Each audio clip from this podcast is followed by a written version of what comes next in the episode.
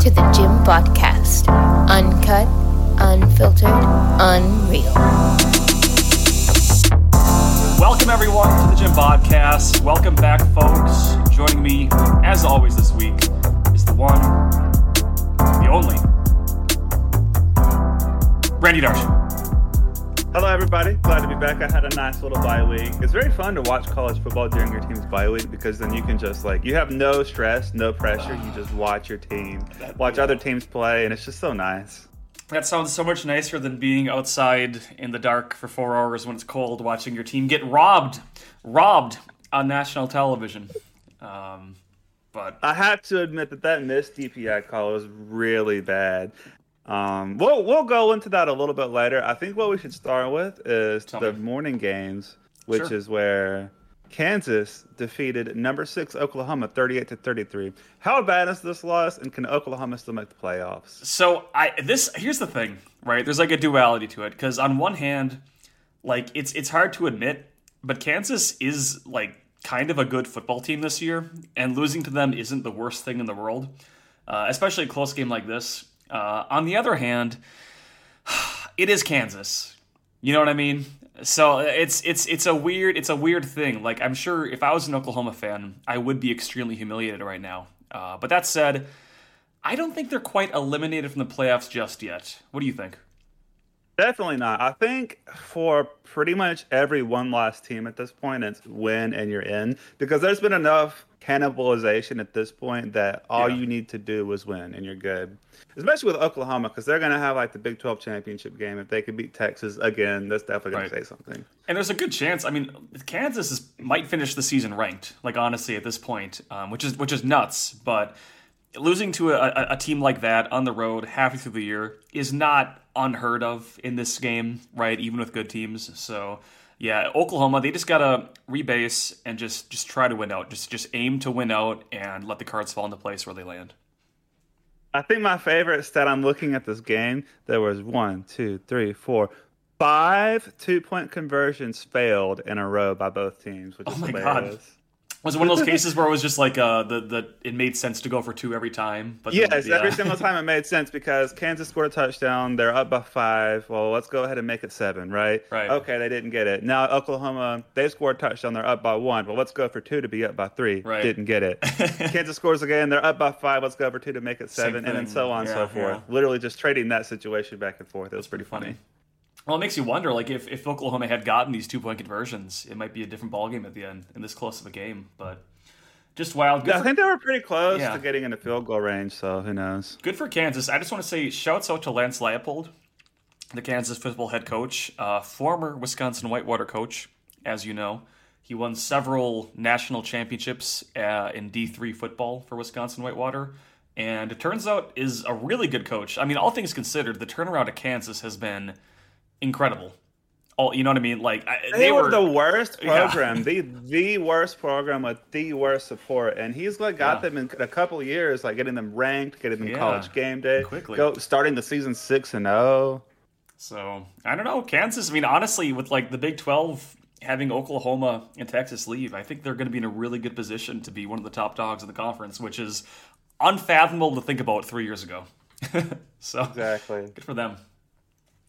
All right. Next up, we have Georgia Tech shocks number seventeen North Carolina forty six to forty two. Is Mack Brown checked out? I think so. I think the team's checked out. I think Drake Maye is checked out. Looking forward to the draft. Um, obviously eliminated from all playoff hopes. Probably eliminated from New Year's Six hopes at this point. Uh, yeah, it's it's honestly kind of sad to see their downfall in some ways. It kind of is, but it's also extremely expected. This has really been the story for North Carolina under Mack Brown. Mm-hmm. I think with Mack Brown, I think it's a situation of this is almost like a retirement job for him in a way. Yeah, yeah. He- He's 72 years old. I think he's perfectly happy, like coaching up some players, sending dudes to the NFL, Yeah. having a decent program. Like he's not going to put in the extra probably Well- 10 to 15 hours a Right. week that you're going to need to really take it to the next level, and he's fine with that. Well, he's already won a national title. He's always he's already gonna be the Hall of Fame coach, right? He- He's his legacy is not tarnished by going six and two at North Carolina, in my mind, right? So Exactly. I could definitely see that. Uh, next up, we have Arizona upsets number 11 Oregon State 27 to 23. Will the Pac-12 cannibalize itself out of playoff contention? It's sort of tough to say. I think at this point, really all that's left is officially Washington and Oregon. Um, Oregon obviously being much closer to being cannibalized than Washington, but I don't know. Like so far, it's it, this is kind of going as we expected earlier on in the year, right? Where like the Pac-12 has enough decent teams to upset each other that you know a lot of these kind of Cinderella story like teams like Oregon State were eventually going to fall off. So I don't know. I think Washington and Oregon are really their only hopes at this point. So yeah. So here's the thing. Cannibalizing. Here's the thing about Washington is that they've had now two games in a row after that Oregon game yeah. where they have just played horribly against very bad competition. They have, yeah. And I'm looking at their upcoming schedule.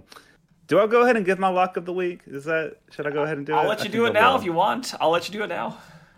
My lock of the week: Washington is at USC. USC wins that game. Um, I, I could see it actually. I could see it. at it. USC. Then they play Utah. They're probably looking ahead to Utah. Then yeah. they play at Oregon State, and then they play Washington State, who is still okay. Yeah. So they have a very tough schedule coming up, and you have to remember with the Oregon game, they Oregon won in pretty much every single category except fourth down conversions, obviously, which ended up losing them the game. Right. Right. right. So, and they also almost lost to Arizona, who is decent. So Washington's been, I don't want to call them fool's gold, but they've had a lot of lucky breaks to be in the position they're in. And now yeah. their schedule is extremely backloaded. With yeah. Oregon, I really like their schedule coming up. They still play USC at home, they play Oregon State at home, and then they have Cal at Arizona State. I think, I don't think they're going to cannibalize themselves out of contention because I think Oregon's going to be the team that comes out on top. And I have been saying that. Yeah. Um, but no, so I, that's what I think is going to happen. I totally agree. Oregon has the advantage of having the uh, of their four final games this year. Uh, three of them are at home, and their one game on the road is at Arizona State. And Arizona State is one of the few kind of genuinely bad Pac-12 teams this year. so um, yeah. I think Oregon definitely can win out. I think it's it's going to come down to I could definitely see a situation still where you know we have a one-loss Oregon versus a one-loss probably Washington in the Pac 12 championship. And I, I, would just assume at that point the winner gets like the three or four seed in the playoffs. So here's the thing: if USC beats Washington, they're going to go to the Pac-12 championship. Oh, you're right. I forgot that USC one of the losses was out of conference to Notre Dame. Yep. That would potentially screw things up, which is crazy to think about. Um, I just think Oregon has like the way that the way the Oregon team is built just makes me believe that they really have a real shot. Oh, for sure. Like they have a lot of talent. I, that that team, Mario Cristobal, everyone hates him, but he he got some some really good players to go over there. Um, not that Washington isn't talented, but Oregon I think has the potential potential to compete with just about anyone in the nation. So I like their odds down the stretch. All right. So now we're going to move on to uh, the real game of the week that I think was the game of the week for a lot of people. Yep. Number, I love. I'm reading the document. I love this. Number three, Ohio State robs Wisconsin 24 to 10. How fraudulent are the Buckeyes? Um, quite. So here's the thing. Here's here's I I I've been meaning to go off on Ohio State all week. Um, the thing with Ohio State is really their entire team begins and ends with Marvin Harrison Jr. Um, I think he accounted for like 150 yards or something in that game, and the rest of the team had like 80 yards.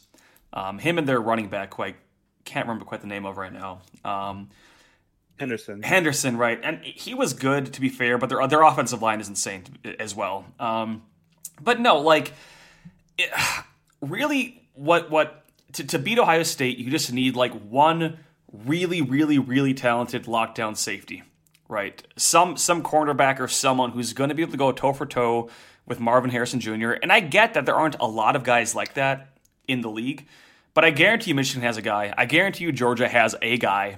Alabama probably has a guy, right? You, you can kind of go down the list of top 10 teams. Uh, every elite team in college football is going to have at least one guy who can shut down Marvin Harrison Jr. And when you do that, when he is shut down, more. I, I, I'm just saying, like they really have no one else on on at least as far as receivers go that are going to make noise. Um, so in, in, that regard, I, I, see them as as very fraudulent in that they're one dimensional, and eventually they're going to play a team talented enough to exploit this. I completely see what you're saying. To be honest, I don't even know if it's they're one dimensional per se. It's just that that quarterback play was very. He was not good. To me. I think he. Yeah, I think he got was it two picks or three picks you got on him. he had um two. I think it was two picks and a fumble. Um, ca- yeah, exactly. no, McCord. Honestly, dude, I, I could see a good team very much taking advantage of that. McCord genuinely might be like the least talented Ohio State quarterback I've ever seen since I started watching college football seriously. Like, like no joke, he was probably the least mobile quarterback I've I've seen in years play at Camp Randall. Like the the And man, that was one thing I noticed about Wisconsin. That Yeah. was I noticed how immobile he was, and I noticed that Wisconsin's defensive line was not getting any pressure. Because Yeah. I really chalked that game up. That there's two things about Wisconsin that I really noticed that need to improve to take kind of the next step, Yeah. Mm-hmm. and that's defensive line and receivers. trying. If you were able to, like other teams, Michigan's gonna get pressure on this guy. Oh yeah, yeah, yeah. Well, and that's the thing, Randy. We we, we definitely He had, had clean pockets, and he was still making all these Exactly, because the handful of times there were there was pressure, we did run a, a few blitzes. There were a couple of times where he was kind of forced to make you know a, a difficult throw, quote unquote, at least for his standards, right? And twice in this game, twice you can go back and rewind it. Ohio State was in field goal position, like around the like the 35 yard line or so, and twice in the game he like had such a terrible throwaway ball when he had like some pressure on a third down. Grounding. Had, had grounding twice. It's like a 15 yard penalty, whatever, right? and it knocked him out of field goal range. And I get it, they won by 14, but like in a, in a close game, again, Michigan or something, right? Georgia in the playoffs, I don't know. You you can't get away with that. Like you need to, at a minimum, like not have a grounding penalty, right? Uh, but no, Kyle McCord ha- did not impress me one bit. I, I I genuinely have seen better G5 quarterbacks. That's not a joke. That's not hyperbole. There are more talented G5 quarterbacks out there doing a lot more with a lot less. I will say there was. I will. I do want to bring up the the very badly missed DPI. That did kind of screw you guys when it was still a seven point game and it was on a third crucial third down late in the game. and they just completely missed the DPI. I think the way Big Ten refs call Big Ten games genuinely hurts Ohio State in the postseason. It's true. because no other conferences refs really call games the way they do. So, for example, in the SEC, they very much value offense when refereeing. They almost never call holding, Mm-hmm. yet they will always call the most ticky tack uh, PI penalties on the defense. Right. This is these are both very favorable for the offenses. Mm-hmm. It's the exact opposite in the Big Ten, where they call almost every holding they can, and they basically never call DPI. So it very much favors defenses and hinders offenses so bad Mm-hmm. that like Yeah. I feel like in, in the playoffs, the refs almost all are kind of more similar. They call the games more similarly to how SEC refs call the games. No, I- I totally think that agree. actually does hurt them. It does. It does because these Ohio State, you know, like their cornerbacks are going to get to, you know, the playoffs, and and suddenly it's an entirely different ball game, and the things they could get away with, they can't anymore, right? Well, it hurts their defense more than anything because if Yeah. you notice these playoff games, they get scored on big time. Yes. They're, they're so used to these offenses that they play being hampered, and they're able to kind of play around it, out talent their way around the kind of different way that Mm-hmm. it's called. But these offenses that are kind of used to this, or rather, they they can actually take advantage of some some of the ways these games are going to be called in the playoffs. Exactly. You brought up a good point, and we were talking about this after the game on Saturday. It's like how Purdue like can get away with charges all the time, and call College basketball. and then they go to the tournament and lose in the first round to a 16 seed. It's like And that was the thing with Zach Edey with Purdue basketball Yeah. too. Was the Big Ten, the Big Ten conference refs would call every little tic tac call against Zach Edey on Zach Edey. Mm-hmm. Yeah. But then as soon as they get to the NCAA tournament, it's a completely different refing crew, and they uh, let them play a little bit more. So he kept getting basically clobbered. Not even clobbered. It was just they weren't giving him free calls. Exactly, exactly. Um, yeah, he'd be called for a charge when like normally he wouldn't or something like that, right? So I, I don't know, man. Like it it it sucks. I hate Ohio State. Um, I just just one quick tidbit about this game I wanted to say. Um, there was an Ohio State fan. I'm I'm actually hesitant to say fan, uh, a T-shirt fan, uh, two rows ahead of me, who I'm I'm fairly certain was either on or doing drugs mid-game and was talking about how his 18-year-old kid already has two kids and how he's a great a, a proud grandparent and i'm just you know it, I, I just think that that sums up the fan base honestly like if we're being real for a moment um they, they What kind of like? How did you know he was doing drugs? there was what, what there were these smells uh, coming from there, which I could only describe as I haven't smelled anything like it since like like Was chemistry. it like a strong chemical It, smell? was- it's, like, it's, it, it smelled like a chemical almost like experiment. chemical metallic. Yeah, yeah. I would, and his skin was very leathery. He was frail, like kind of skinny. You know, I, I don't, I don't know my drugs enough. I don't know. I honestly don't know enough to, to say Did he kind of talk like Boomhauer from uh, King of the Hill? a little bit. He was very fast, very, very like, yeah. Which I guess Boomhauer is too, right? Kind of like the really fast, talking like this sort of thing, right? You, you used talk, talk, talk really fast like this. And I'll, I'll say this, Randy. Oh, I, I realized at the game. All right, Ohio State fans, they have to have like a monopoly on like t-shirt fandom in the Midwest. Like that's the only way I can describe them. Like they have just the most casual, the most casual fans you'll find um, in probably all of the Big Ten territory. I would say. Uh, and I, I know this because despite there being so many Ohio State fans at Camp Randall on Saturday night, it just it felt like there was no presence. Okay, so like when we play Iowa or or Minnesota, I hate these teams, right? Like I gotta give them credit. Or if we play Nebraska, right? Their fans are making noise when we're on offense, right? They're like cheering when like a big play happens. Like it's it's it's very noticeable when Iowa fans are in the building, and it, it it annoys me, right? But it's like these Ohio State fans. It's it's like I don't like they weren't cocky enough. Does that make any sense? It, it, it was really it was really I know what weird. you mean. I get what you mean. They're too casual about it. They're, They're too casual. like Georgia fans. Yeah. About how like they take they take their approach to the game too casually. I They understand we're just fans. We're not players, right? Right. But I think it's kind of just representative a little bit. they take it for granted. They just assume that eh, eh, they can go anywhere and they'll beat anyone by a, a bajillion points, right? It's just they're so used to winning um, that I imagine it, it really just means less overall, right? And there's a there's a very fine line between act like you've been there before Mm-hmm. and just straight up not appreciating your wins. Oh, they Like, don't appreciate it at all. Fine line between- No, I think that's exactly the thing, Randy. Like you can tell, you can tell they just don't. They don't know what it's like to lose. They they re- like Ohio State really. I mean, has never had. I don't think they've ever had a losing season. Am I wrong in, in saying this? I don't think Ohio State I has actually think that's correct. I think that's actually like a real statistic. ever had they've a losing had season, and they probably never will. Um, and it, it shows. It, it really shows, and it hurts. It I, I hate them. I really, honest to God, hate them so much. So that's my take. That's my take. No, I understand that.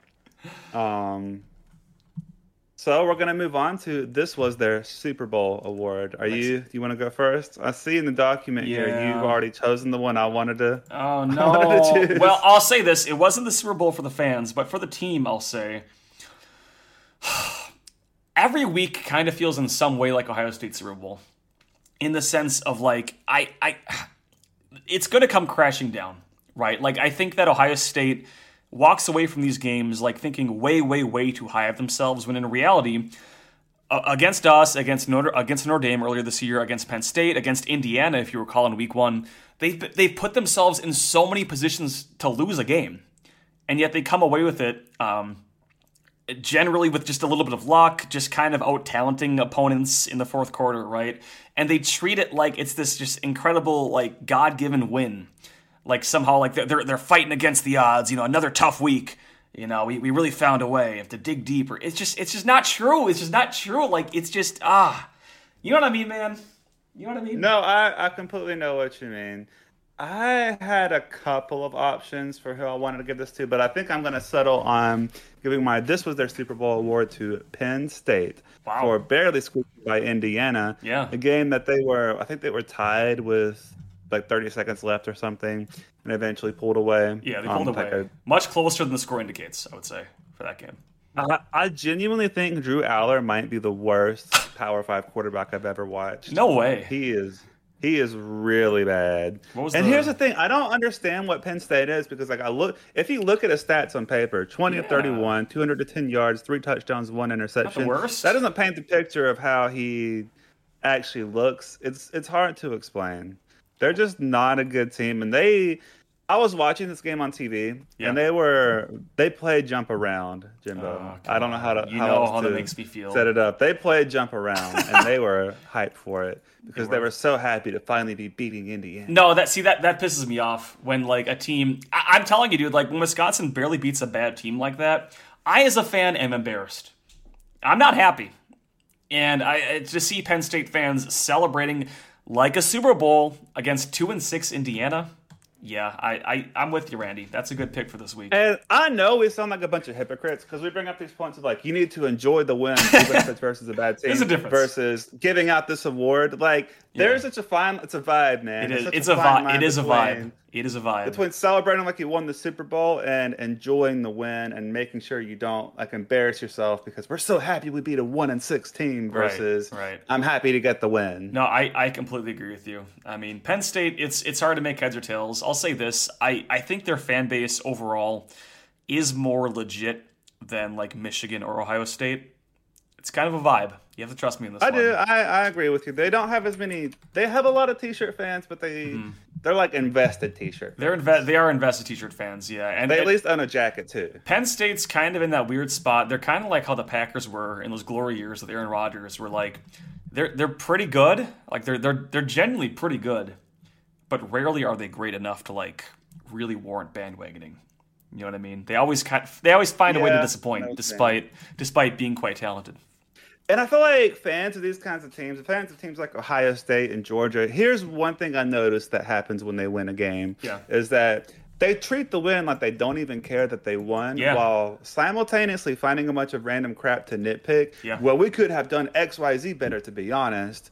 Uh, we'll need to versus Alabama or whoever else in the college football playoff, and like some kind of attempt to sound like they're giving you know some kind of coach speak about Dude, you got to always I- I- I even though it's like a 59 to 0 I- beatdown. And it's like, I'm and no, no, listen. While they do that, while they do that, Yeah. they still completely miss the parts of the game that they should actually Yes. be worried about and actually be paying attention No, to. dude. Because they think nitpicking a random second down in the third quarter where they didn't execute correctly is what Saban would do. Yes. And they'll say, oh, no, I'm just actually emulating Kirby because he's my coach, Ryan Day, because he would do that. But no, we know what they're copying. No, dude, it pisses me off the most is in the the Reddit post game thread, like right after the game, uh, for the Ohio State game. I'm seeing these Ohio State fans say some like like they're like ta- they talk down on Wisconsin fans like like we're like this this this team that just like just needs their guide like as if these fans know the truth and they're like oh, you know, Wisconsin, that wasn't much, no offense, Wisconsin, that wasn't much of a trap game that I was promised.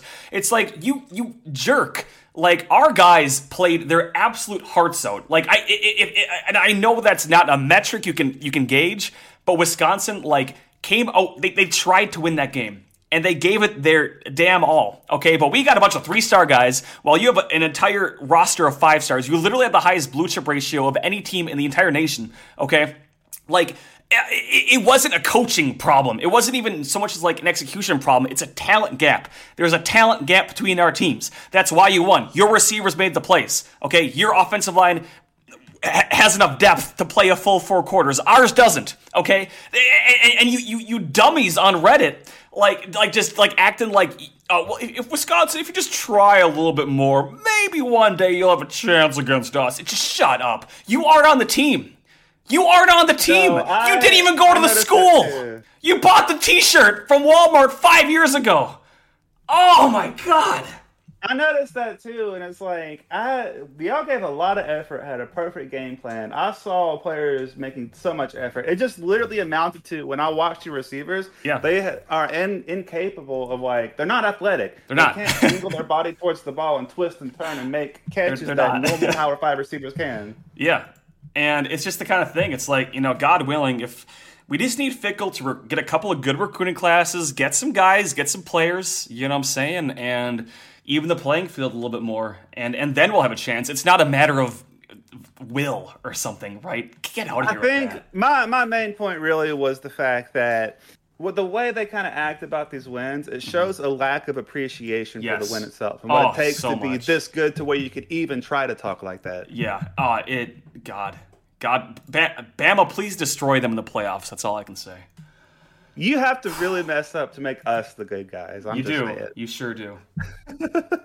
All right, so we have the weekly Harbaugh update. Uh, Good transition. rumors are swirling that Michigan won't renew Harbaugh's contract. Is Harbaugh likely heading to the NFL, and if so, what team? Yeah, I'd like to um, welcome him wholeheartedly to Green Bay, Wisconsin, as the next head coach of the Packers. Um, What's wrong with LaFleur? Um, he's just he's. It's clear that he doesn't have. He, he's not cut out to make it. I think. I don't think he's the guy. Uh, I think at a minimum you can agree with me. Harbaugh's gone. One and two, he's going to the NFL. Is that fair to say? Are we on the same page, Randy? I feel like that Michigan is stubborn enough to try to get him, keep him. But I've heard that the rumors are saying right and now. Harbaugh, Harbaugh is stubborn enough to want to stay and be like, screw the NCAA. I don't know. It's weird. It feels like the last few years he's been interviewing for different head coaching jobs, as we know. He's kind of flirted with the idea. I think it was like of the Bears, and I, I want to say the Broncos head coaching position. So he's clearly interested. Didn't he? He like interviewed with the Vikings, I think, uh, last year. He did, and I think the the story was he thought he was going to get the job, but just didn't, or something. That's you know, insane. He was planning to go. That's surprising. I, I, I think pretty much any NFL team would hire him, despite all the baggage. The NFL doesn't care about scandals. We know this. Like there are much worse It's a scandals. scandal that can't even be replicated in the NFL either. Like yeah, exactly. they don't care. If they let Urban Meyer coach the Jacksonville Jaguars, despite like an actual like in my mind much more serious scandal, like morally, um, they're not going to care about this basically. Um, so I, I don't know. Like, do you think he's do you think he's gone overall? Yes, no. What's what's the vibe? I don't think so. I don't think so. I think he's going to try to find a way to shield himself from all of this. And I feel like he and Michigan, their athletic department, is stubborn enough to try to force the issue and ride this out. Should be interesting to see. I think. I mean, Michigan is really still in the spotlight this year, just overall. Like they've they've been the team to talk about week after week, and I, I fully expect that to continue into the playoff, into the postseason with all this Harbaugh news. Exactly. Uh, next, we have Bye Bye Brian. we go. Reports are surfacing that Brian Ferentz will be let go at the end of the season. Iowa's offensive coordinator, Of course. who is notorious for being horrible. um, here's the thing. Yeah. He can be a great tight ends coach, and he has been a great tight ends coach. He's produced some. He was the tight ends coach for the Patriots in 2011 when they had true. Aaron Hernandez and Gronkowski. yeah. And that was the Deadly combo. Was the, Yeah. He was the first ever tight end to lead the NFL in touchdown receptions. First Wow. ever tight end to do that, and that was with uh, Brian Ferentz, as tight end tight end coach. Yeah. And here's the thing: I feel like some coaches just kind of need to know their place and not try to. I guess force their way up the ladder, so to speak. Sometimes Right. you're just as a tight end coach. And Yeah. honestly, I know he was Kirk's son, but at some point, it's just it, it is literally cruel to put him out there and let him continue to embarrass himself this way, this Yeah. publicly. When Yeah. the best thing for him to do is to take a step down, maybe learn a little bit more, and maybe try again in the future. But try again somewhere else, I would say too. Because yeah, I, I, I agree with that. I think him stepping down to a positions coach is like a fair trade. He's still going to work with Dad. You know, he's still going to be with the team, etc. Right? Um, and that's not uncommon, right? In general, for like uh, position coaches and DCs to be kind of shifted around, right? I, I get that this is a demotion overall, but. Um, yeah, I, I don't know. I, I I'll say this: if he really like genuinely wants to be a DC, just go somewhere else and and, and put aside the nepotism for a moment, right? And and like just try to actually prove yourself in a fair playing field. And if you fail, you fail. If you succeed, then hey, you're you're growing, you're improving. But it it is wrong that he's there just because he's the son of the coach, right? Like yeah, it's such a bad look. yeah. So bye bye, Brian. Didn't miss you. Bye bye, Brian. All right, next up we have the mailbag segment. Mailbag. So this this week we just basically said ask us anything, we'll answer it, football related or not. Most of it's football related. Um, so we'll start with we'll start with Saxo Steve. What are your S tier CFB uniforms? I'm gonna let you go first. I have so many thoughts on this. I was actually thinking about this on my drive home from work. So I'll, I'll say this: I, I think it's easier to like think about this conference by conference, Randy. Um, starting with one exception: Notre Dame, independent. Notre Dame has the best uniforms in all of college football, all of football for that matter. S tier. What do you think, Randy? Are they S tier? Um, yes, they are S tier. Um, I'm gonna go with. I have a theory I'm going to present behind this too. Okay. I'm going to go with Colorado's. No. And I have a theory Don't you that dare. the one of the big reasons that Deion went to Colorado is because they have cool uniforms and they're marketable. I disagree. I think I put them like B tier, if I'm being honest. I love the black and the gold, especially this year. They have the black. If you do the black on the black helmets, it's really nice. So how about we just go? Let's let's go conference by conference. Um, I'll I'll I'll start. I'll be biased and start in the Big Ten. I think the only S tier uniform in the Big Ten is Michigan. I think they're I do like Michigan's. they're incredible. They they really are. I think Ohio State's A tier, Penn State's A tier, but not not quite S. I think they're the only S tier. I'd put Penn State, Michigan, and I eh, Wisconsin's A tier. I'll, put take it. Penn State and Michigan as S tier. Wow. Um, I, I'm I'm really honestly thankful that you would put us in A tier. I'd put us B tier if I'm being real. But uh, there's just too many red teams. I'm a little bit biased towards the uh, towards the primary color. That's true. That's true. Well, let's let's bring it over to the SEC then. I hate to say this, Randy. I don't think there are any S tier unis. Okay, let me correct you here. But there's a lot of A's. S tier is going to be S tier is definitely going to be LSU and Alabama, I'd put them both. I, man, LSU to me is uh, like high A. especially the LSU home purples are really nice. They are. They're close, but I, I this is I'm, I'm gonna sound like a hater. I don't really like the gimmick where they wear white for most games. I think the purples look so much better, and they're they're like limiting themselves by wearing white at home. I've noticed. I've noticed that a lot of uh, NFL teams have started wearing white at home, especially early in the season. When that used to never be a thing. It used to only be Dallas that did that, I it's getting believe. warmer. Yeah, yeah. Dallas does that generally. And it makes sense to do it early in the season when it's hot, you know. But I hate to I hate to be, agree with you here, but just looking through the teams list, like there's really not a lot of great SEC uniforms. There's, there's a lot of good ones, I'd say. Like Ole Miss, I'd say like Ole Miss's throwbacks are probably S tier uh, when they wear the the powder blue. Um, like I think the, the SEC overall is very clean. There's not a lot of gimmicks in the SEC uniforms. They're all very just like traditional, safe, you know, in a good way. when it comes when it comes to uniforms, the SEC is the Big 12 football of uniform rankings, where they're all just kind of good, but nobody stands out. well, right? let's let's bring it to the Big Twelve then. Um, I'm I'm hesitant. I, I don't think Texas is quite there, but they're close to being S tier. They're close. That might be a hot take. I know a lot of people hate Texas's uniforms, but I love them. I'm gonna say Texas and Oklahoma are S tier. I'm a little bit, you know, more charitable, I guess, than you are. Um, that's That's it though. I do kind of like TCU's. They're okay, but they, they have too many alts. Like it's hard to say like what even is TCU's primary uniform? Like what's the combo? I don't even know. They switch it up every, every Texas game. Tech. Here's the thing about Texas Tech: they have so much potential with their uniforms, but they just It's make it a C tier. They really do. The Under Armour does them dirty. Under Armour does most teams dirty. To be fair, um, They really do. it's it's a shame. Uh, let's head over to the ACC. In my mind, Florida State is S tier. I think they're one of the best in the nation. I really like North Carolina's. I know that they're Seriously. like pretentious. Yeah. I know that they literally have Argyle as one of their Yeah. like, official patterns on their uniform, so I get that's a little pretentious, but I do like North Carolina's. I really like Virginia Tech's home uniform. They're pretty good. And I do like Florida State's. Yeah, I And Clemson's are, Miami's. Clemson's are good too. There's a lot of like good unis in the ACC, but the, the ACC is also kind of guilty of like having a lot of alts and inconsistencies. I would say, like most of those teams we've mentioned are not afraid to like mix up the color combos every week. You know, Um, I know what you mean. even Florida State's doing that now, and I don't like that. I don't like that. Like they had this last weekend, they were wearing like all white. I don't know if you saw that. Like Florida State's having like white helmets now. Just come on, come on, stick stick to the the, the gold I helmet. like dude. their basic home unis that have like the little thing on the sleeve. Oh, it's so good, dude. It's so It good. is so good. Yeah. Okay. Then finally, Pac-12. Um, I I'd say USC has some of the best unis. I put them S tier. I, I'm gonna say Colorado's S tier, and I'm also gonna say sometimes Oregon. so they have so many combos. Eventually, they're gonna get it right. Yeah. Eventually, they're gonna get it right, and I'm also gonna put Stanford on there. well, those are good. I'll say Stanford probably has. I'm, again, bias, but like honestly, they probably have the best red and white unis in my mind. There's just something about it's so clean. It's that Nike difference, dude. Nike, it's they have the cleanest, Exactly. no thrill like frills. It's kind of like Penn State, you know. It's like real simple, good shade of red. Um, yeah, I like Stanford's. as What well. would you say? Who is your okay out of all Power Five? Who Yeah. uniforms would you say are the absolute best? It's Notre Dame, Dis- and that's with Under Armour. Okay, I think if they had Nike, they would be undisputedly the best. Like Nike would do them justice, dude. But I, to me, it's just it's so good, dude. I love gold helmets. You can't stop me. I have to agree. Even all their alts are really good. Like I they just, have great so I- uniforms. I, disagree with that.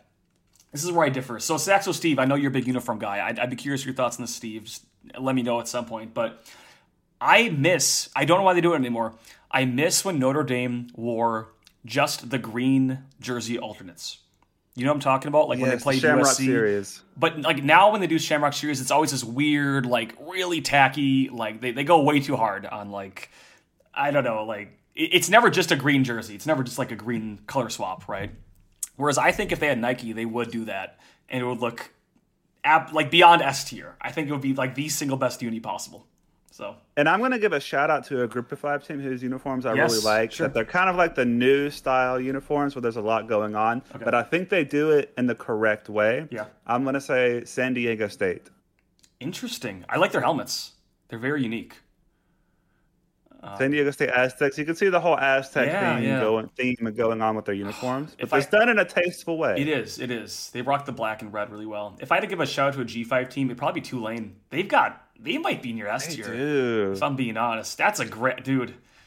Baby blue is is so good in sports. It's just it's such a good color. We need more of it. And their combinations are also usually really good. they are, and the logo obviously amazing. The Fighting Wave. I mean, that's one of the best logos in college football in my mind. So I do have to support color themed uh, water based teams, so you know. We do, we do. So yeah, Saxo Steve, great question. I would love to just do an. I could do an entire episode on just uniforms. I love, I love talking uniforms, dude. So happy to talk about. All right, next up. Next up, we have Banana Joe. What are your thoughts on Deion's statement about just going and getting new linemen if his aren't doing well? And in parentheses, he put, I hate Colorado. And I, I hate Deion Sanders for this exact reason. This is, I, let's be real for a moment, folks. This is not something a coach should be saying, saying about his players. Not, not like this. It's, it's. I agree. Yeah. It's. I kind of get the sentiment. Like every coach is never no. Every coach thinks this, but never says that. Like if Right. you aren't doing your job, you're gonna get replaced. Right. That is how it is. But in public, the coach's job is to do to defend his players at yes, all costs. Yes, it's about pushing them. Like it's ma- make them work harder. And what's interesting is I was actually thinking this last weekend. Um, there was an interview with Luke Fickell talking about our wide receivers in like a post game press conference and how they kept dropping balls, right?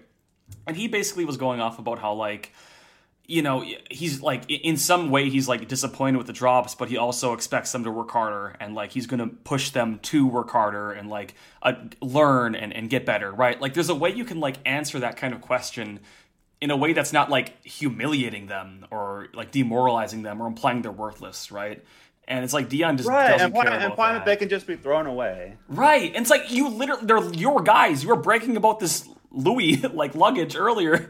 These are your guys. You chose But them. here's the thing: is like as a college football coach, your number one priority. You're not an NFL coach where you just replace players that they're not up to par. Your job is to develop them. That is Yes, a huge part literally. of the coach in college football. Yeah, you yeah. are you are responsible for the development. That is your responsibility. That's why coaches don't criticize them in public because ultimately any criticism of a player Yeah. is a criticism of the coach, and I don't think Deion understands that. he doesn't. And he just I it's it makes no sense, dude. I uh he he can't get fired soon enough. They might finish 4 and 8, which would be real cool. But you look at Colorado's schedule, dude, they might lose out. And I don't know. I, I just I, I really don't think we should reward this kind of behavior. It's bad for this like it's honestly bad for the sport to have guys like this in important positions of power. It just looks bad. It's like it really looks bad on the entire game. And here's one one coach that I'm very familiar with that's known for going off about players in press conferences is Nick Saban. But if Mm-hmm. Yeah. you notice, he never does it in a way that singles out anybody. Right. Mm-hmm. Even when it's obvious who it is, he never singles them out, and he always he never like threatens them or demeans them. He's like, if you're not doing it right, I'm gonna call you out, and I'm not letting you get away with not doing your job correctly. Right. And if you're not doing your job correctly, and you're gonna pout, you're gonna be in my doghouse. Like that's Right. just how it is. He does it in He a way to sets very clear them. expectations. But it's in a way that's His- like yeah. He wants them to His learn. expectations aren't based. His expectations and how he treats players aren't necessarily based off how they perform in game, Right. As they are how are they preparing in practice. Right, right. The mentality, the consistency. And that's why Jalen Milroe. That's why Jalen Milroe got the start. If you notice, there was like a big rumor flowing around that J- the week leading up to the USF game, after the Texas game, Jalen Milroe, Mm-hmm. Milroe did not handle the practice well. Practice as well. He didn't want to answer why he didn't make certain reads. He just pouted about it, this and that. Yeah. And so. Ba- Saban basically gave him a suspension without announcing anything. Right. And then whenever he was asked about it, like, so are those rumors true? What's going on? And he just straight up deflected and said, well, I promised both of those other guys playing time in the season. So it had, that's all it is. It has nothing to do with Jalen Milroe. Yeah. And that's, in a way, confirming the rumor, mm-hmm. if you kind of read between the lines. But, Right, like, right. he defended his player.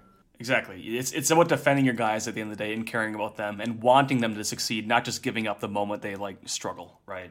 So not threatening them the moment they struggle. And again, Right, as a college football coach, any criticism of the player is a criticism of you because it's your is your Exactly. job to develop them. exactly. Good question, Bonanjo. All right, from DK. If Michael Penix plays like he did against Oregon the rest of the year, do you think he can be a top 10 pick in April? Yes. Really, I I'd say not top ten. I think he'll be a top two round draft guy, but I don't I don't see him being top ten if I'm being real. What do you think I- makes him a top ten pick? He's got like all the, you know how NFL scouts are. He's got the size, the measurables. he's got a big arm. He's got all the like camp stuff, all the combine stats that they're gonna love, as well as just like a high touchdown to interception ratio. I guess I don't know. I it's it's always so hard to make heads or tails of quarterbacks in you know heading into the NFL like this. Um, to me, you said he has the size. I guess I don't quite see him as like uh maybe just the game's getting too big and too fast. He's six foot three. Yet to me, that's not even that big. Am I am I just like delusional? Am I am I wrong in thinking this? If you look, I mean, Jalen Milroe is what 6'2", 215. He's But he looks height. bigger though. I don't know how to describe it. Like Jalen Milroe looks bulky, whereas like Michael Penix to me is just still this like frail kid from Indiana. I don't know. Maybe I'm just like I'm going too hard on him. but I mean, he's if you watch him run, he's very tough. If you remember, he got that really tough diving two point conversion. That's true. In 2020, as the Indiana quarterback, I mean, he's just got basically those measurables that NFL scouts love. yeah, should be interesting. I top ten though, we'll have to see. I think there's a, there's enough good We'll have to see. quarterbacks this year with Caleb Williams. Obviously, I think Drake Maye will go before him. Even even if he should or not is, is up for another debate. But I think Drake Maye will go before him. It's really a matter of how many teams in the NFL need a new quarterback. So we'll have to see. That is true. I don't know, you know, what that kind of looks like. I don't think a lot need a new quarterback. That's also another problem. I could go for one right about now, but we'll see. We'll see how it goes. All right. We won't go into Jordan Love on this. No, um, no. From next, from Bama Side Up, should we expect a weekly gym podcast even after the end of college football season? Not weekly, We've but uh, we We've, we've talked about this. What we want to do, maybe at least once a month during the off season, I think kind of. I think it'd be fun to at least try out, and because the, the problem is, of course, like you know, in the off season, like nothing happens um, for the most part. But then every now and then, there's like a day where like a million things happen, right? It very much comes and goes in like waves as far as news goes. So I, I'll say this: I think if we had like an off season episode or like a recurring type episode, it would be something like. Kind of like that question Saxo Steve asked, where like there'd be a very broad topic, like what are the best unis in college football, and we would just like chop it up for like an hour like a really in-depth conversation about something that's not like related necessarily to like a particular season or a week but like just like a broader topic in college football. So i don't know randy what do you Right. think we, we'll, we'll keep it on the I like the idea. I think. I mean, we can make it semi-regular. It doesn't have to be weekly, but Yeah. something to like cover off-season drama. Especially, I just feel like this off-season more crap is going to hit the fan. I'm I sure. feel like realignment's kind of settled, but like there's a lot of there's gonna be stuff going things there's always things you, you can expect There's the always unexpected things. so we'll, we'll keep you guys posted i appreciate the uh, interest shall we say in such a thing All right, next up we have from Axe. How have you guys been? I hope 2023 has been good for you. Thank you. Uh, we'll let very you go first, Jimbo. Um, it's been pretty good. I'd say very busy. Um, we finally bought a house, as many of you know, after trying for nine months. Uh, the, the economy is terrible. The housing market's worse. Um, so really, this entire year has just been like house hunting, moving, and now just like moving in and settling. I would say um, very hectic, but also very fun. I guess is is how I would sum up my entire year. My year's been very busy as well. You know, obviously I finished up the uh, Georgia Tech course, and now I'm actually getting my full master's at a different university. Yeah, in software development. So I'm kind of I'm working on that, having to work too. And you know, we also have our house situation that we're Mm-hmm. um, we're buying it in March, March, Aprilish, that kind of time frame, Mm-hmm. where it's like an it's a family house that's passed down that my uncle passed away, so they're selling the house to us. Mm. So we're having to do a lot to get ready for that situation because we're having to like make some repairs. Honestly, it's mostly my parents that are doing the repairs, so I'm helping here and there. Shouts out. No, I, I have offered to help them, and I have tried to help them, but every time they they're just like they're really good at the whole uh, DIY Yeah. kind of thing. I don't know, they just have a talent for it. It's, it's that Southern hospitality, dude, taking care of you. But yeah, I'd say for both of us, very busy Mm-hmm. year, busy year. Let's hope 2024 is easier. Let's hope it's just like chill. That'd be fun. That'd be fun. Yep. Okay, Bro Down 64. Worst college football stadium you've been to slash know about? That's a great question. Let's start with Let's start with been to. So uh, I'm gonna let you go first. I've only been to technically three college stadiums in my life. Uh, obviously, Wisconsin. I've been to Michigan Stadium and the Rose Bowl, but I'd say the so like all three of those stadiums are kind of the exact same in that they're all made of concrete and 100 years old and have like steel benches. And I think a lot of people would hate that, but I think they're charming because of that. Um, the worst stadium, though, I'll say I've been to, and this is not biased, the worst stadium I've ever been to is Soldier Field. No doubt in my mind. Really? And I can tell you why. I look quick. at the pictures of it though. No, no, the no. pictures of it look great. Here's the thing. No, it, it so Soldier Field is this like I think it's like it's like a 100 year old stadium, right? Which is fine, which is actually cool. And there's some cool like old Greek architecture type, you know, columns um, around on the outside of it. If you look at pictures of old Soldier Field, it looks like a really cool stadium. But what they did, I think in like the late 90s, early 2000s was did that thing where they like planted like a new layer over all of it and it looks like a UFO kind of. um, it looks ridiculous. It's this terrible mismatch of like pseudo moderny type aesthetic with like this really old classical architecture style. And it just, it just, it, it's a disaster, dude. Like you have to take my word for it. It's, it's really trashy. I would say more than anything. Interesting. Okay, I'll take your word on that. I don't know if you're biased because No, no, no bias. No, no bias at all. Does it does it need to be like a current college football stadium, or can it be a former? I think former one that's no longer in use. What are you talking about? Of course, here. Legion Field. Wow. It is so bad. UAB used to play there. They thankfully got their own new stadium. Um, yeah, so like part of the upper deck, you can't you can't even use the upper deck in it because it's been I don't know what the, the construction word is condemned.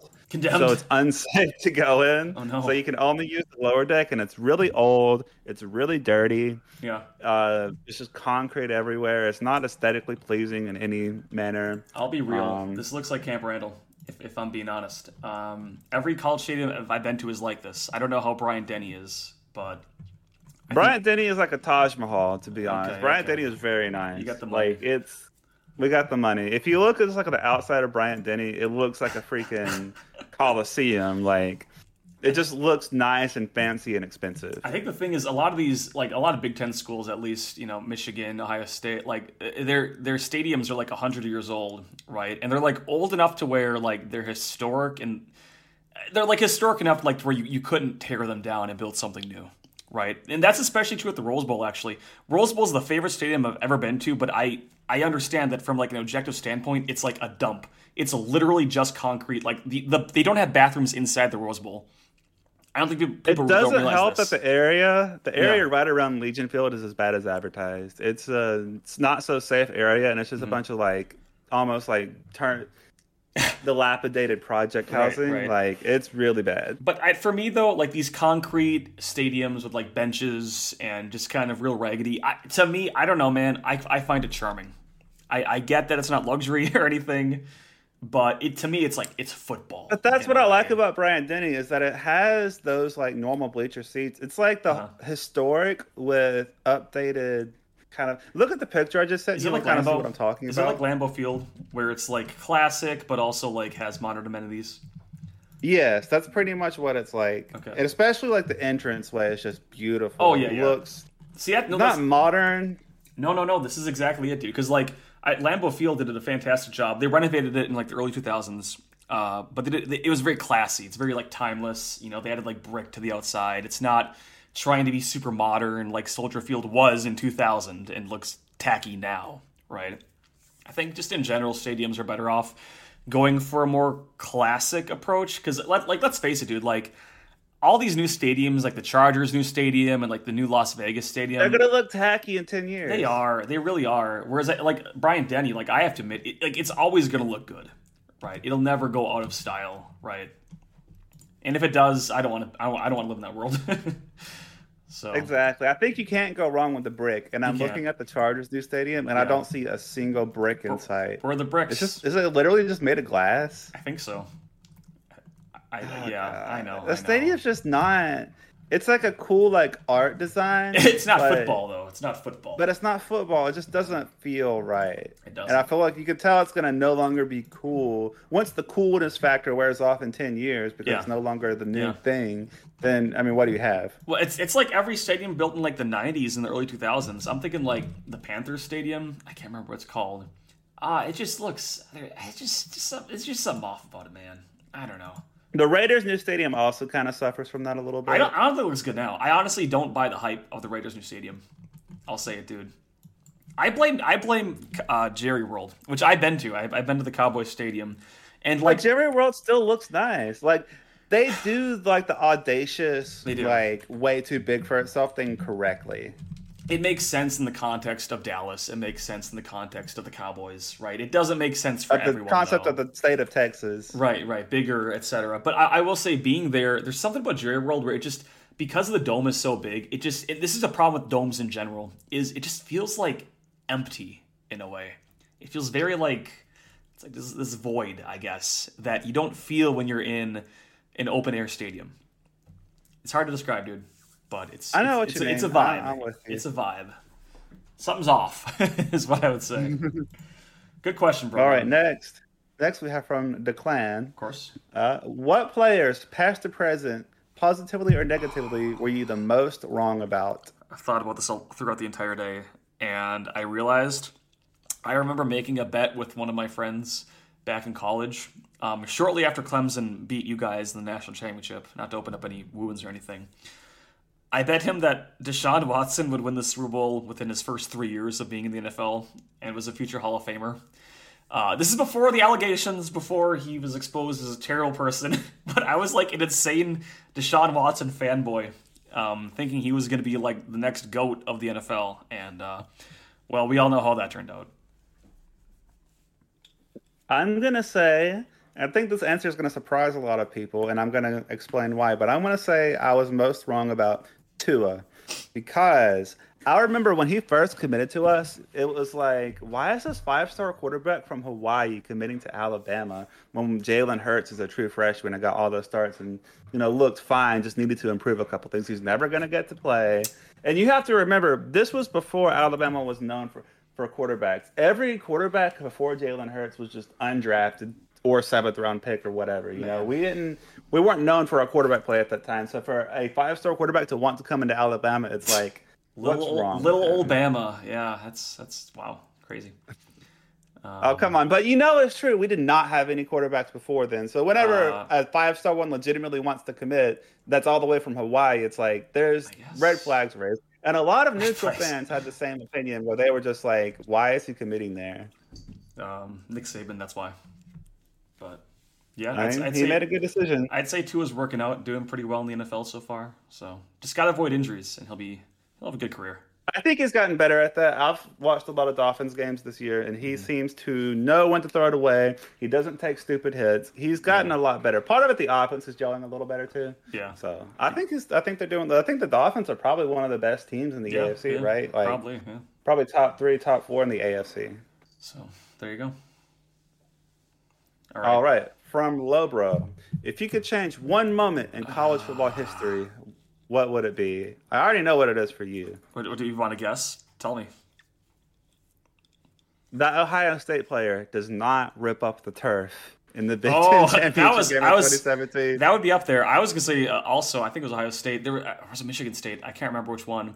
Uh, 2010, we lost two games that year, both by hail marys. If we had won, if, if one of those hadn't gone that way, there's a non-zero chance we would be competing for the national title. We were like we were really good 2010, 2011 ish. Um, so I'd probably pick that. But yeah, turf guy that did change the course of that season, which Wisconsin was also pretty good. So either way, Ohio State, I'd say. and for you, Randy, I'm just saying. I'm saying there's like it's crazy that th- that this has happened to Wisconsin three times Yeah. in the past decade, where you just straight up were one play away Yep. from a national That's- championship game. That's your life, dude.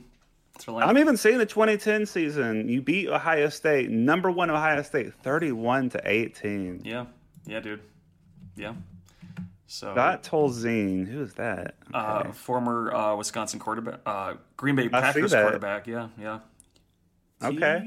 If I had to take, if I had to change one moment, it would definitely be the kick six. Of course, we all know. Um, yeah.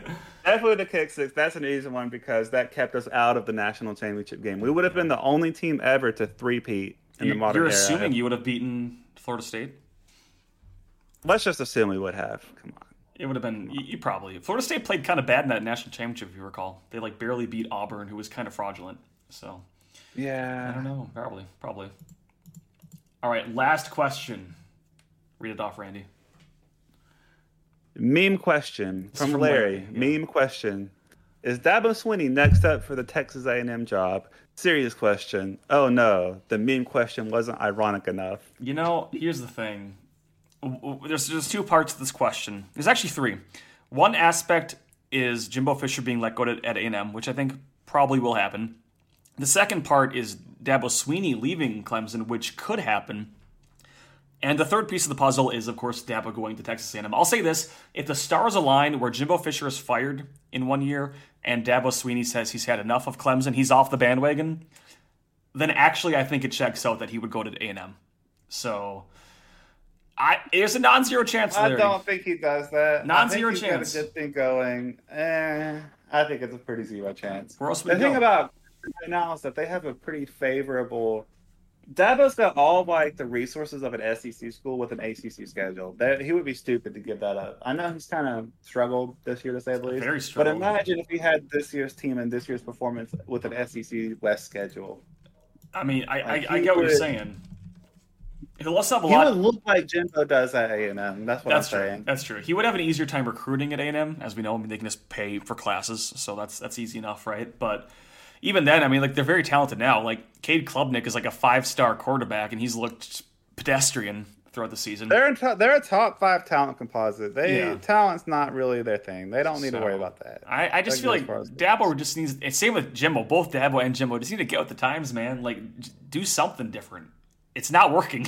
like, it's very clearly not working anymore for either of these guys. So, I don't know. We'll see, Larry. I'll, I'll say ten percent chance. Be generous. I'm gonna say one percent. all right. All right. Uh, all right, moving on to the Week Ten Let's get it going. preview. Got some good games coming up here. All right, number twenty-five, Kansas State at number seven, Texas. Can Maalik Murphy keep Texas's dream season alive? I think so. I think they're going to be tested against Kansas State. Kansas State is six and two. I don't think a lot of people are talking about them right now, but they're a decent enough team. Uh, this being at Texas, though, definitely plays in their favor, and I think I think it'll be a tough battle, but one that the Longhorns prevail in. Kansas has Kansas State has quietly had two really great games in a row. 41-0 Yeah. versus Houston, 41-3 versus TCU.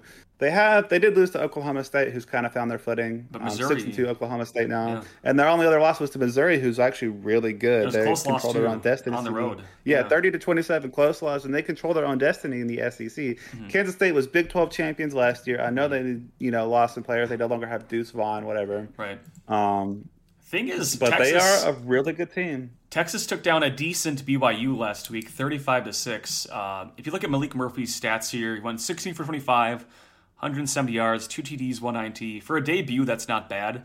I think even those numbers would probably they'd probably win you against uh, Kansas State. So I think for him, he's just got to avoid making big mistakes, avoid turning the ball over too much, and I think Texas has enough talent to that they can they can pull through with this one. I think so too. I think Texas will also take the game very seriously. Oh, yeah. more so than they, with their games that were a little closer. I think they just kind of overlooked the other. They're at a point now where like this is really their last test. After this, they've got at TCU, at Iowa State, and against Texas Tech. Those are all pretty much guaranteed wins. So like if they can win this game, there's a really good chance they, they make the Big 12 uh, championship and put themselves in a position to maybe make the playoffs. So it's do or die time, dude. I believe in them. Absolutely. Next up, we have Texas A&M at one last number eleven Ole Miss. Obligatory. Is this the game that gets Jimbo Fisher fired? I'm gonna say no to that, but I did see a hilarious Jimbo Fisher quote where he said Yeah. his goal for the season is to get Texas A&M bowl eligible. It's so dumb. It's so stupid, dude. Like I know what he means. I get what he's trying to say because they have five wins right now, Yeah. and their next game is Ole Miss. But no, like that should be the absolute bare minimum, and they're going to. I mean, like they still play an FCS team like Abilene Christian or something like that. Like they're gonna get six wins. They're making a bowl game, right? But no, like you're still in a position. Like you're obviously not making the playoffs. You're obviously probably not making a New Year's Six, but like you're still in a position where like you got you, you got to try to win, man. You got to try to like win out and go nine and three and get some momentum for next year. I I, I think A and M fans are are rightfully upset because it just feels like Jimbo, ever since he's arrived, has been kind of okay with being mediocre. And like that's not what you were hired here for, man. Like this is a hundred million dollars. Like you're supposed to be great, not even good, but like great, and he hasn't been. I get, I get that there are three losses are to three very, very, very good teams, but you get paid a hundred million dollars to win these games. exactly, exactly. You shouldn't And they go still, in. have, I mean, it's at Ole Miss. They still have to play at Ole Miss is LSU. good, but yeah, like you should be more confident in your own team. I think. I could very much, weirdly enough, I could very much see A and M winning that game. I don't know why. I just, I could see it. I could see Ole Miss losing that game more than A and M winning that game. if that makes any sense. Yeah, that does make a lot of sense, actually. They just come out flat every now and then, and I don't know. We'll see how it goes. All right. I think what's gonna, I think, well, I did want to make the point is Texas A&M again has all that talent on paper. If that they can travel with them, their, if their defense can travel with them, then I think they'll be fine. Uh, by by all accounts, they can win this game. I Right. feel like they have the type of defense that can shut down Ole Miss's offense. Yeah, I, I could see that. I mean, Ole Miss seems like a very like uh, you know sink or swim kind of team. Like if they get a couple of three and outs early on, kind of startle them a little bit, I could see in um kind of getting a, a good enough lead to carry them through to the fourth quarter. Also, Ole Miss does play at Georgia the next week. Looking ahead, maybe. I don't know if that's going to affect the game at all. If they're going to kind of like have that in the back of their mind, you really can't. But It, it probably is though. It's it's hard not to. Certainly, right. All right. Next up, we have number 14, Missouri at number one, Georgia. We know that Georgia is fraud. Jimbo wrote this, by the way, just so you know. we know that Georgia is fraudulent. Can Missouri exploit this? Probably not, but go ahead.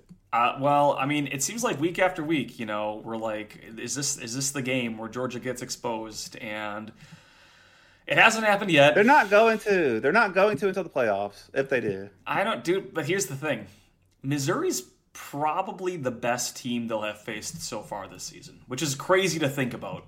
But like Missouri, dude, Missouri, like I don't think people realize this. Missouri controls their own destiny in the SEC East. If Missouri I know that. wins out, I, well, you're an SEC diehard, but like if Missouri wins this game, they're in like a really good position to like literally win the SEC East and keep Georgia out of the playoffs. So to them, like this is their Super Bowl, dude. Like this is literally it. They need to win this game. So sadly, this is at Georgia. I, I think it's one of those things. Again, if this was at Missouri, it might be different. If you recall last year, dude, Missouri actually came very close to being Georgia. I'm just saying, like. Did they? Let me, let me check on that. Remember that game last year? It was it, Georgia needed the last minute like comeback on the road.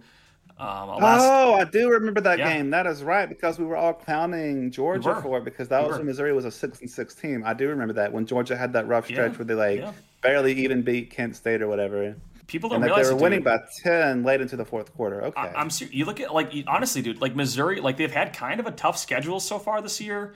Um, again, wins over Kansas State, over Kentucky. Uh, they just had a pretty solid win against South Carolina, and their quarterback Brady Cook is is, is high key, having like a really good year. He's got 15 touchdowns, only three interceptions, uh, almost a 70% completion uh, percentage. So like.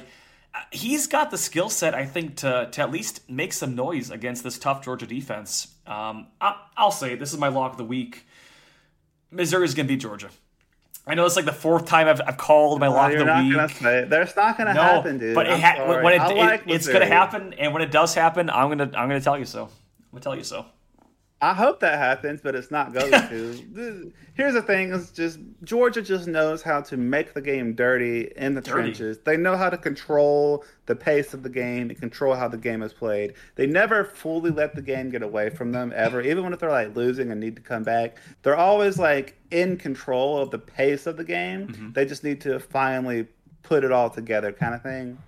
Um, I think Georgia's just gonna this is going to be one of those Georgia games where it's boring, but they come out and win in the end, due to physicality and everything is just going to kind of pay off. Can you and you have to remember, Yeah. Georgia is very aware of how much this game means to Missouri and what it means if Mm-hmm. they lose. Can you at They're least going to be ready. They're not going to be overlooking, you know, looking ahead to Ole Miss or anything. Can you at least concede that this could be an Auburn type game where they come Georgia comes out flat and lets the little guy hang in there way too late, and even if Georgia wins, it'll be a close-ish game. You don't even see that. They Okay. only do that versus they only do that versus like bad teams.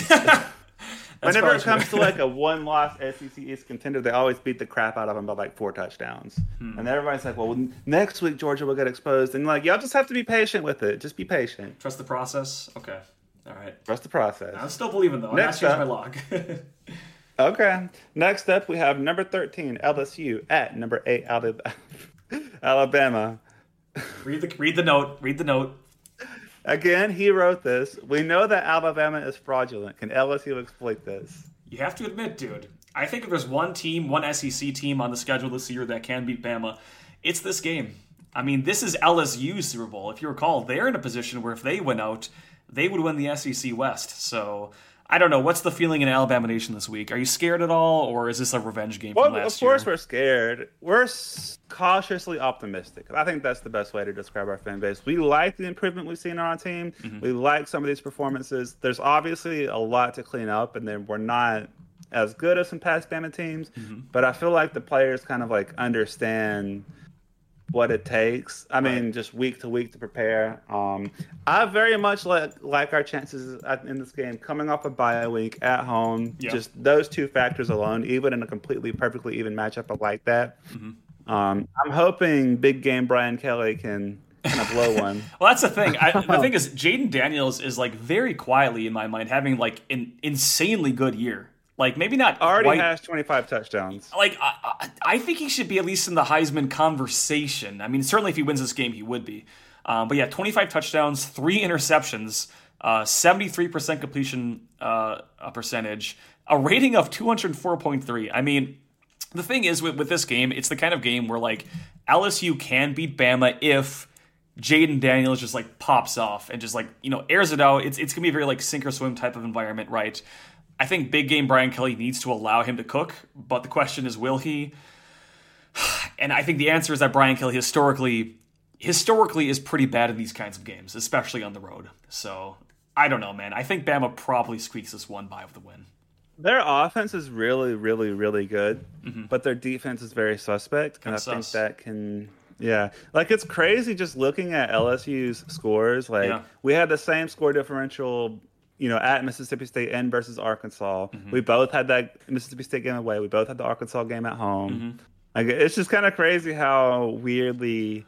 They I don't want to say evenly matched up we are, but The thing is, no, I agree with their defense. Their defense is like really, like honestly, quite bad. Looking like back, like I just we need to have an offense that can actually take advantage of that. right. Well, they let Ole Miss score fifty-five, Florida State score forty-five, Missouri, who they beat, they still let Missouri score thirty-nine. And like, I get that these are all good teams, but like, Bama's a good team too. Like, it's not out of the question that like Bama could literally put up fifty points in this game. Like, I, I I honestly, wouldn't say that. I could though. Like, honestly, But- like it's not. It wouldn't be I unheard mean, how of. much, how much do you think Alabama needs to put up to comfortably say, "Oh yeah, they won"? I'd say forty-five, and I think they can. I would say less than that. I think our defense is good enough. I think it's going to be lower scoring than I, that. I don't know. I- It depends on how the game 34. plays. It depends on how like the coaches scheme this. Because I, I, I, if Brian Kelly is a smart coach, he's going to go all in, just trying to like be, you know, fast, you know, score early, score often, kind of a thing. He's going to take a lot of risks. That's Um, and that's what a lot of teams do versus us is they try to score fast and hurry and try Yeah. to put us behind. Right. And in some situations, it's worked. Like Tennessee was able to put us behind early. Texas Yeah. A&M was. Yeah, Um, even Ole Miss was to an extent, and like while it kind of works because like it Mm-hmm. Yeah. takes us a while to figure out our offense. Right. It takes us a good freaking seven drives to figure out our offense. yeah, Um, when we get behind, they want to put that pressure on us, and it kind of does work. But Yeah. no matter what, we've always been able to settle in. Mm-hmm. You know, eventually our defense also settles in. Obviously, once they no longer have the gimmick kind of big plays that they're trying, once we kind of settle into the game, Right. we can kind of formulate a plan to get ahead and stay ahead. yeah. I, it, it'll be it'll be a fun one to watch for sure. This is at night, right? Yeah, this is pretty late. Yes, Six forty-five. You're going. I'm assuming. Uh, yes. Okay. Send me. We'll see how the ticket ticket situation goes. Oh, We're just gonna see how that works Alright. out. So you know. I'll be at a wedding, folks. Fall wedding. Um, Oh, man. Probably checking the scores on my phone the whole time. So pray for me. Uh, but yeah. In fact, I'm gonna miss all these games. I'm realizing now I'm not gonna watch any of these games this weekend. I'm really bummed. You can watch college football final. You can you can watch some highlights, kind of catch yeah, up. yeah. I'll be, I'll be, I'll be keeping track of my phone. All right. Next up, we have uh, number five Washington, undefeated, at number twenty-four USC. Which team is more fraudulent? Honestly, you already said your lock, and I'm kind of. I've thought about it. I've let it simmer. I kind of agree. I think Washington, they're really good, but like, there's just something about them, man. It, it feels like they've been. Kind of. They've had of, some very suspect performances. Yeah, it, too many. Like one's a mulligan, right? But back to back sus performances.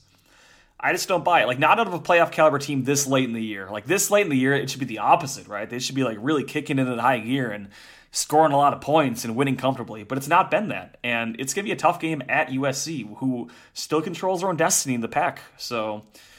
I, I kind of like your pick, dude. I, I think USC is going to pull ahead and win this one.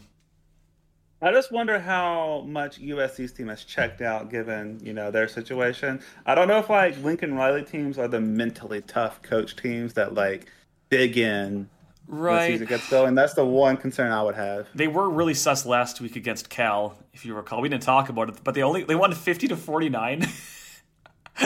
that's just ridiculous. That's insane. That's Yeah. that's so.